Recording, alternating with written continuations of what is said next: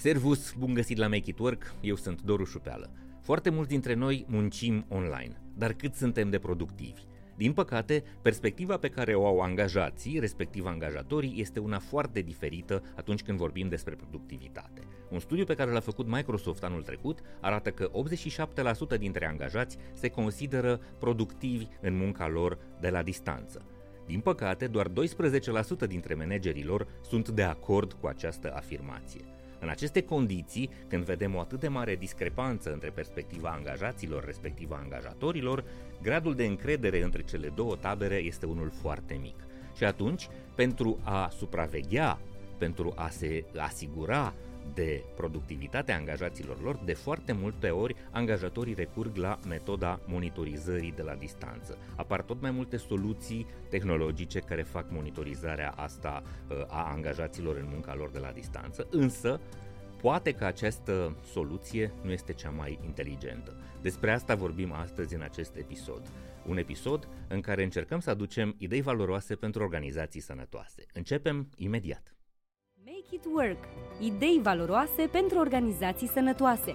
Acest episod vă este oferit de Medlife. Vorbim în acest episod așadar despre paranoia productivității. Este un termen, un concept pe care l-a consacrat cercetarea pe care Microsoft a făcut-o anul trecut pe un număr de 20.000 de respondenți utilizatori ai platformelor Microsoft. În această cercetare, 87% din cei 20.000 de respondenți au spus că ei sunt productivi, ei muncesc foarte mult atunci când lucrează de la distanță online pentru companiile lor. Din păcate, în aceeași cercetare, 85% dintre liderii de organizații chestionați au spus că trecerea la munca hibridă i-a făcut să aibă dubii cu privire la nivelul de productivitate al angajaților și doar 12% dintre managerii care au răspuns la cercetarea Microsoft au spus că sunt convinși că angajații lor sunt productivi. Diferența asta majoră de percepție între angajat respectiv angajatori duce la un conflict, duce la o situație pe care unele organizații s-au gândit să o rezolve într-un mod foarte intruziv. Mai precis, au recurs la software de urmărire. 8 din 10 din cei mai mari angajatori privați din Statele Unite folosesc software de urmărire pentru a monitoriza productivitatea angajaților lor. Însă, efectul acestei decizii este unul care este greu de cuantificat la prima vedere și este destul de subtil pentru a fi înțeles atunci când vorbim de o imagine de ansamblu, mai ales în munca de la distanță. Paranoia productivității a dus la investiții în tehnologii costisitoare pentru monitorizarea angajaților, însă gradul de încredere în interiorul echipelor și modul în care angajații se simt în relația lor cu angajatorii au avut foarte mult de suferit. Monitorizarea excesivă a angajaților are un impact negativ, îi determină pe aceștia să devină mai puțin loiali și mai neîncrezători față de angajatori. Oamenii, atunci când se simt monitorizați, simt cumva că în viața lor apare un spion pe care nu îl acceptă și atunci de foarte multe ori încep să-și caute de lucru în altă parte, încep să găsească sau să caute metode pentru a fenta softurile de urmărire. Până la urmă, munca lor nu mai este concentrată pe ce au de făcut, ci pe cum se feresc de sistemele de supraveghere care ar putea interpreta în mod eronat comportamentul lor în online atâta vreme cât muncesc. Și o să vă explic un pic mai încolo de ce. E o soluție treaba asta cu monitorizarea? Pentru unele companii este. Eu cred că putem să ne uităm la o alternativă, putem să încercăm o altă abordare care să fie ceva mai umană, ceva mai bazată pe încredere, pe respect, pe înțelegere și pe personalizare și despre asta o să încercăm să vorbim astăzi. Să încercăm să promovăm încrederea și siguranța psihologică în echipe. Atunci când pui un soft de monitorizare pe computerul angajatului, siguranța psihologică scade, pentru că mesajul pe care îl transmiți este foarte limpede: n-am încredere în tine, trebuie să te verific. și treaba asta are un impact direct asupra mentalității și comportamentului angajatului. Hai să ne uităm la o alternativă. Cred că sunt trei lucruri pe care putem să le facem ca manageri, ca patroni, ca directori de organizații, atunci când oamenii noștri lucrează de la distanță, fără să introducem sisteme de urmărire, tehnologii atât de intruzive, care pot să deranjeze. Primul lucru este să stabilim niște obiective foarte clare, foarte tangibile și foarte corect de măsurat, adică metode de măsurare a productivității care să fie valide, să fie acceptate și de către ceilalți și să fie relevante, să aibă legătură cu realitatea.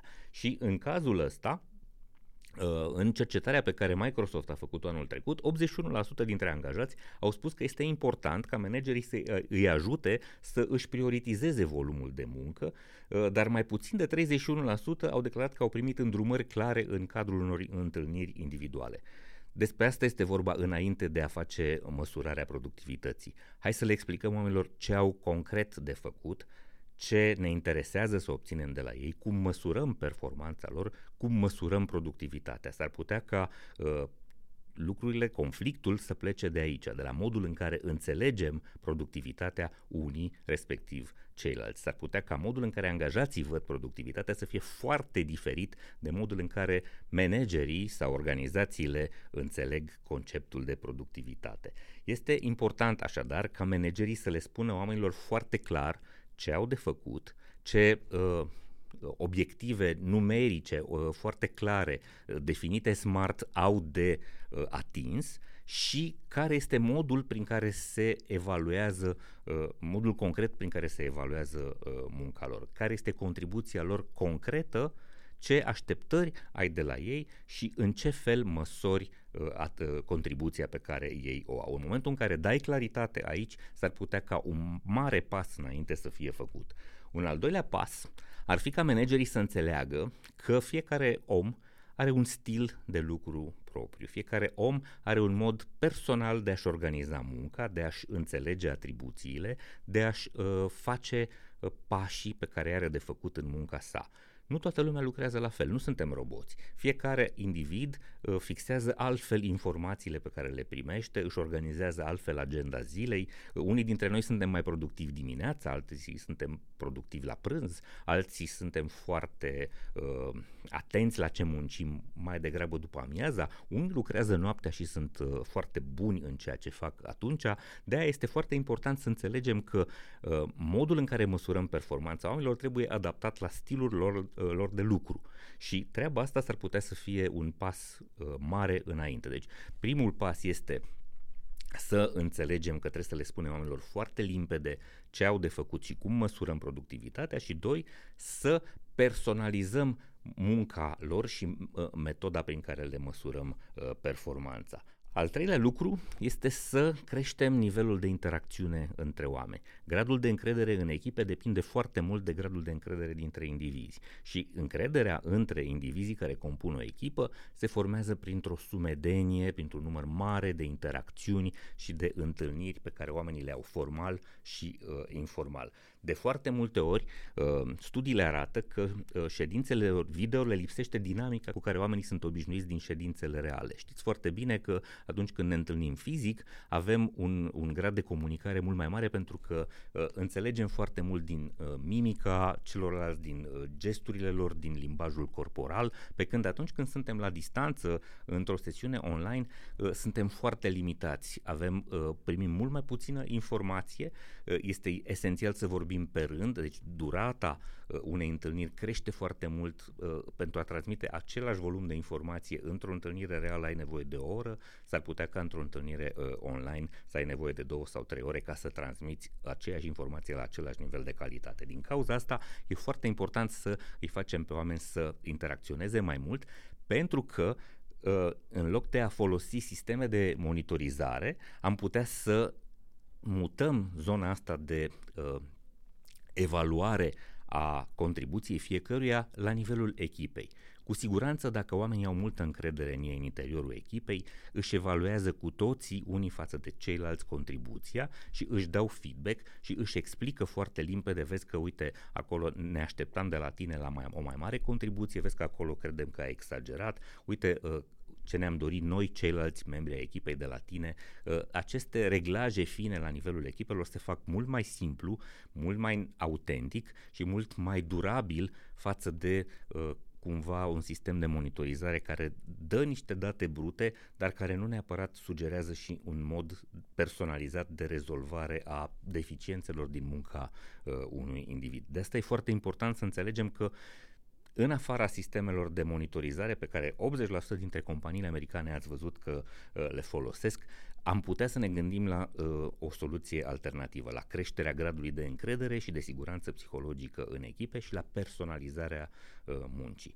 Cu siguranță această soluție nu se aplică universal și cu siguranță este nevoie de adaptarea ei la contextul organizației pe care o conduceți sau din care faceți parte. Dar important de înțeles este că atunci când facem pe milițienii, punem sisteme de supraveghere, le transmitem oamenilor că nu avem încredere în ei și cu siguranță ei vor avea o altă atitudine față de organizație. S-ar putea ca în economia cunoașterii, mai ales în munca intelectuală, să nu fie foarte productiv să lucrăm cu oamenii ca într-un sistem penitenciar, să spunem.